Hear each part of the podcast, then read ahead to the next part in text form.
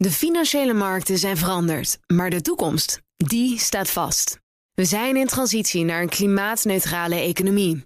Dit biedt een van de grootste investeringskansen van onze generatie. Een kans voor u om mee te groeien met de klimaatoplossingen van morgen. Meer weten? Ga naar carbonequity.com. Carbon Equity. Do good by investing better. Een goedemorgen van het FD. Ik ben Luc van den Berg en het is woensdag 26 april.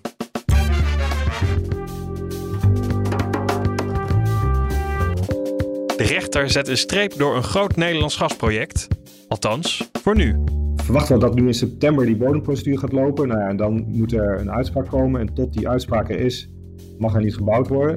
Opnieuw slaat de angst toe in de Amerikaanse bankensector. Dat laat wel zien van ja, die bank kan niet echt meer winst maken.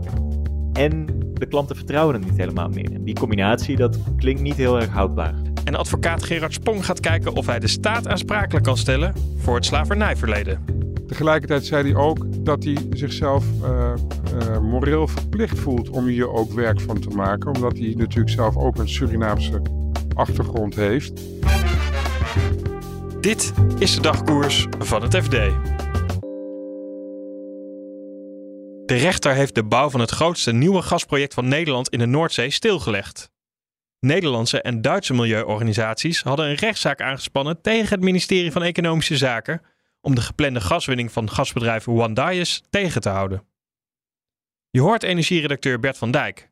Hij legt uit hoeveel gas er uit het veld gehaald had moeten worden.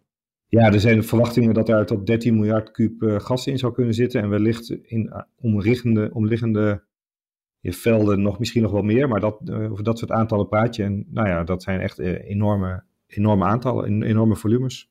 Ja, nu is dat project dus stilgelegd door de rechter. Waarom heeft de rechter daartoe besloten? Ja, dat is een uitspraak van de voorzieningenrechter. In, de, want er zijn een aantal milieuorganisaties in Nederland en in Duitsland. En ook de gemeente Borkum in Duitsland die hebben een rechtszaak aangespannen en die gaat in september spelen eigenlijk. En dat gaat onder andere ook over stikstof, omdat er, ja, zij vinden dat die bouw van dit platform ja, de natuur schaadt. En het, dat platform zelf staat niet in een Natura 2000 gebied, maar aan de Duitse kant is het wel Natura 2000 gebied. En nou ja, daar komen een aantal riffen voor die zijn beschermd, ook in onder Europees recht. En zij vinden dat de bouw hier van dit gasveld ja, te veel schade gaat opleveren voor die beschermde natuur. Het ministerie van Economische Zaken gaf hier in juni vorig jaar dan toestemming voor. Hebben die dan geen rekening gehouden met deze Natura 2000 gebieden? Nou ja, ze hebben dus kennelijk inderdaad anders geoordeeld. Ze hebben vergunning verleend voor een aantal zaken. En zij hebben geoordeeld dat het niet um, in een Natura 2000 gebied ligt. En dat kennelijk dit conform de regels zou kunnen.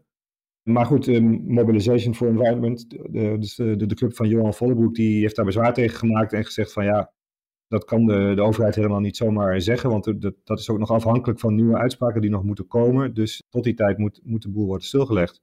Ja, en daar gaat de rechter voorlopig in mee. Ja, je zegt al, hè, het moet voorlopig worden stilgelegd, dit project. Wat is dan nu verder de tijdlijn? Verwachten we dat nu in september die bodemprocedure gaat lopen. Nou ja, en dan uh, moet er een uitspraak komen. En tot die uitspraak er is, mag er niet gebouwd worden.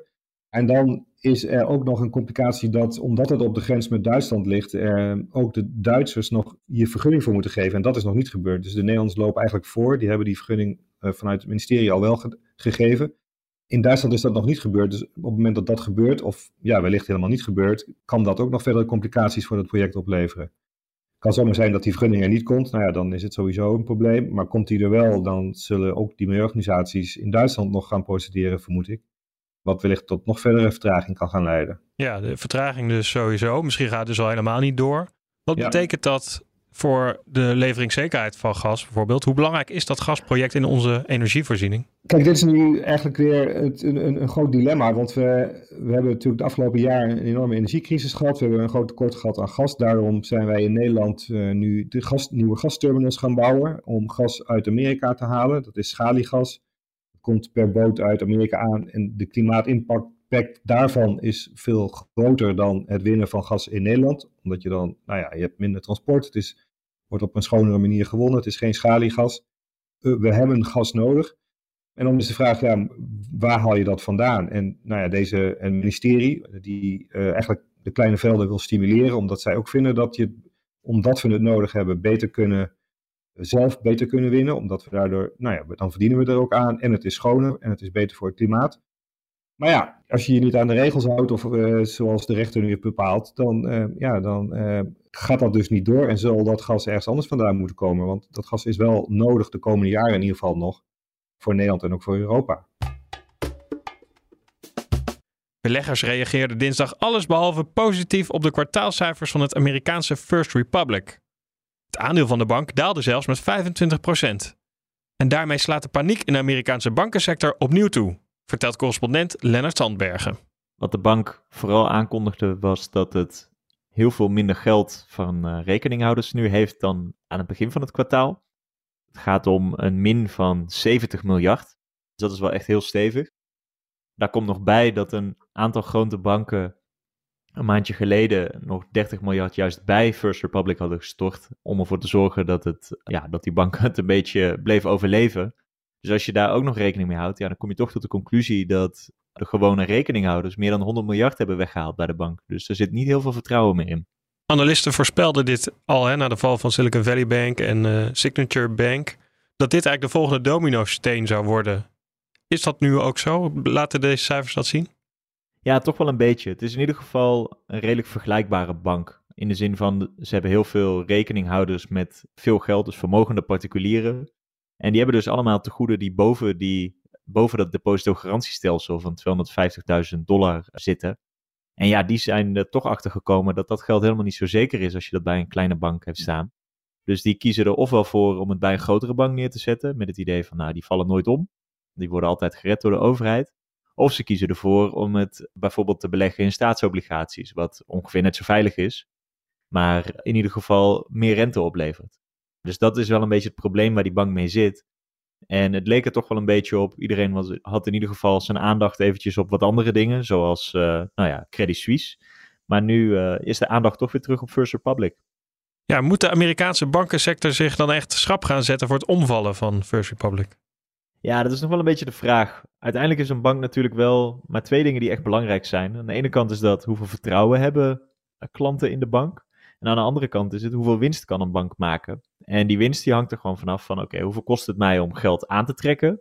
En hoeveel kost het me, of hoeveel levert het op als ik geld wil uitlenen? En op dit moment, want ja, deze bank heeft heel veel geld gekregen eigenlijk. Die storting van 30 miljard die die andere banken hebben gedaan. Maar het heeft ondertussen ook nog heel veel geld geleend. Onder meer van de Federal Reserve en van JP Morgan. En daar betaalt het heel erg veel rente over. Eigenlijk meer dan wat het kan vragen als het het geld weer uitleent. Dus dat laat wel zien van ja, die bank kan niet echt meer winst maken.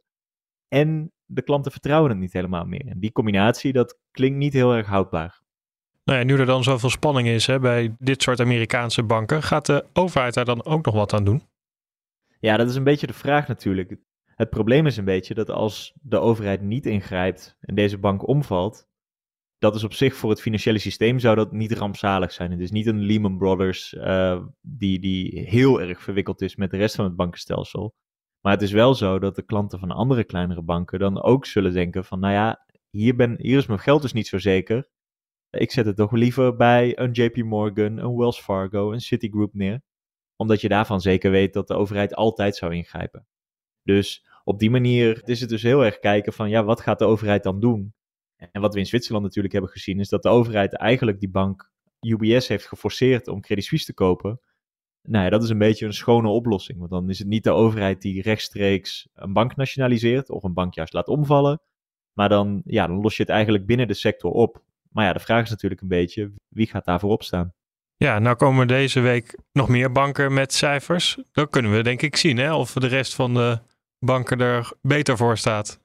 En hoe goed ze dan ervoor staan. En de afgelopen weken zijn er ook al wel wat banken geweest die met cijfers zijn gekomen. De hele grote banken waren twee weken geleden al. Vorige week waren er ook al een aantal kleintjes. En daar was het beeld eigenlijk wel ja, precies wat mensen hadden verwacht. Namelijk de grotere banken kregen er iets meer uh, deposito's bij. En de kleinere banken die verloren een paar procent van, van hun klantengoeden. En dat was ook allemaal, ja, dat was gewoon wat iedereen had verwacht. Maar hier uh, gaat het om zo'n grote daling dat inderdaad die paniek wel weer is toegeslagen. En dan is het weer even de vraag dus, zijn er nog andere banken die dit soort problemen hebben? Advocaten Gerard Spong en Lisbeth Zegveld gaan onderzoek doen naar de juridische aansprakelijkheid van de Nederlandse staat voor het slavernijverleden. Dat zei Spong in een interview met onderzoeksjournalist Joris Polman. Joris vertelt eerst wat het doel van het onderzoek is. Uh, hij zei zelf, het is een hele ingewikkelde uh, juridische vraag, maar ze willen toch kijken uh, of het mogelijk is om nazaten, zeg maar, compensatie te laten krijgen door de staat. En dan gaat het dus over een aantal generaties na de slavernij die in Nederland, in Suriname en in andere voormalige koloniën van Nederland wonen.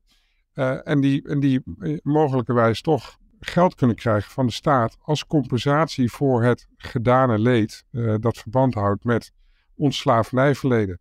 En waarom doet Spong dit? Is dit omdat er nabestaanden zijn die hem aan zijn jasje hebben getrokken? Of? In het interview uh, heeft hij niet gezegd dat hij uh, daadwerkelijk cliënten heeft. Maar het was wel duidelijk dat hij in nauw contact staat met mensen in mogelijk de Surinaamse gemeenschap, maar misschien ook wel andere gemeenschappen die nou ja, die te maken hebben met dat slavernijverleden. Tegelijkertijd zei hij ook dat hij zichzelf uh, moreel verplicht voelt om hier ook werk van te maken. Omdat hij natuurlijk zelf ook een Surinaamse achtergrond heeft. En van daaruit ook uh, eigenlijk al langer uh, zich bezighoudt met dat slavernijverleden. Kan de Nederlandse staat eigenlijk wel hier aansprakelijk voor worden gesteld, aangezien dit al zo lang geleden is? Is deze hele zaak niet al lang verjaard? Dat is precies een punt waar hij natuurlijk nu uh, op gaat studeren. En dat doet hij overigens niet alleen. Hè. Hij heeft, uh, werkt samen met Lisbeth Zegveld. Maar uh, ja, de vraag is heel complex. Uh, er zijn eigenlijk twee grote juridische problemen. Eén, je moet een kausaal verband aantonen. En inderdaad, er speelt de vraagstuk van, van de verjaring. Hè. De slavernij is afgeschaft 160 jaar geleden ja, dus de mensen die dat nog uh, aan de lijf hebben meegemaakt, uh, die, die zijn er gewoon niet meer. Dus dan is het juridisch uh, natuurlijk lastig om aan te tonen dat er sprake is van wat er toen is gebeurd, dat dat nu nog zijn effecten heeft op mensen die nu nog leven. dat is, een, dat is een, een, een, belangrijke vraag. En het tweede is natuurlijk de verjaring als, als zodanig. Hè, wettelijk zijn er ook allerlei regels die te maken hebben met bepaalde misdrijven die als dat te lang blijft liggen, eh, dan, uh, dan verjaart dat. Dan kun je daar juridisch gezien niks meer mee beginnen. Er is één uitzondering, zegt uh, Sprong. Hij heeft een uitspraak gevonden van de Hoge Raad, de allerhoogste rechter in Nederland. En die heeft eigenlijk gezegd dat ja, dat witwassen, dat dat, dat, dat losstaat van verjaring. Anders gezegd, en dan ga ik even naar hoe ze dat juridisch zeggen. De Hoge Raad heeft in 2008 uitgemaakt dat witwassen ook mogelijk is ten aanzien van verjaarde brondelicten. En daarvan is sprake, zegt Spol. De slavenhandel is al in 1818 afgeschaft. Dat was dus ook na 1818 tot en met de daadwerkelijke af, afschaffing van de slavernij, was dat dus een misdrijf als je daarmee bezig hield. En op grond daarvan kun je dus uh, mogelijk nog uh, uh, ondernemingen en maar ook de staat aanspreken op witwassen. Hoe ziet Spong zijn kans eigenlijk? Want ja, ja, je zou zeggen dat hij er niet aan zou beginnen als hij het een kansloze zaak vindt.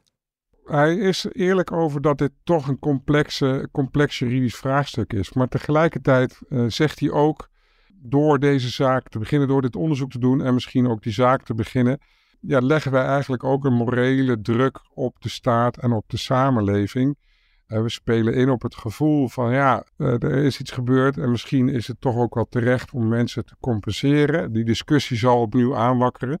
En hij denkt dat dat mogelijk een basis is om misschien toch op enig moment tot een vorm van uh, tot een schikking te komen. Een vorm van financiële genoegdoening voor personen. Tegelijkertijd zegt hij ook, het is heel complex om dat aan te wijzen. Hij gaf, hij gaf zijn eigen geschiedenis voorbeeld. Hij heeft een Surinaamse achtergrond heeft ook een kleurtje, zoals hij dat zelf zei. Maar als je dus in zijn, uh, maar lang genoeg in zijn familiegeschiedenis gaat graven, kom je ook weer slavenhouders tegen. Um, en, en dat geeft maar aan hoe complex dit is. Het is heus niet uh, zo makkelijk om ook op, op het niveau van een individueel persoon uh, echt te kunnen vaststellen of die uiteindelijk ook echt recht heeft op een financiële genoegdoening van de Nederlandse staat. Dus er is los van de feitelijke behandeling van, van, van de feiten, uh, is er dus ook nog op dat vlak uiteindelijk nog heel wat ja, te bespreken om te komen tot een, tot een eerlijke regeling als die er al gaat komen.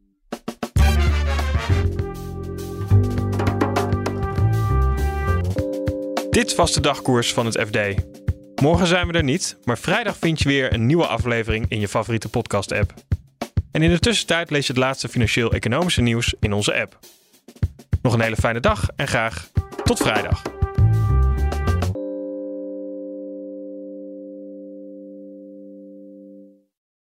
De financiële markten zijn veranderd, maar de toekomst, die staat vast. We zijn in transitie naar een klimaatneutrale economie. Dit biedt een van de grootste investeringskansen van onze generatie. Een kans voor u om mee te groeien met de klimaatoplossingen van morgen. Meer weten? Ga naar carbonequity.com. Carbon Equity. Do good by investing better.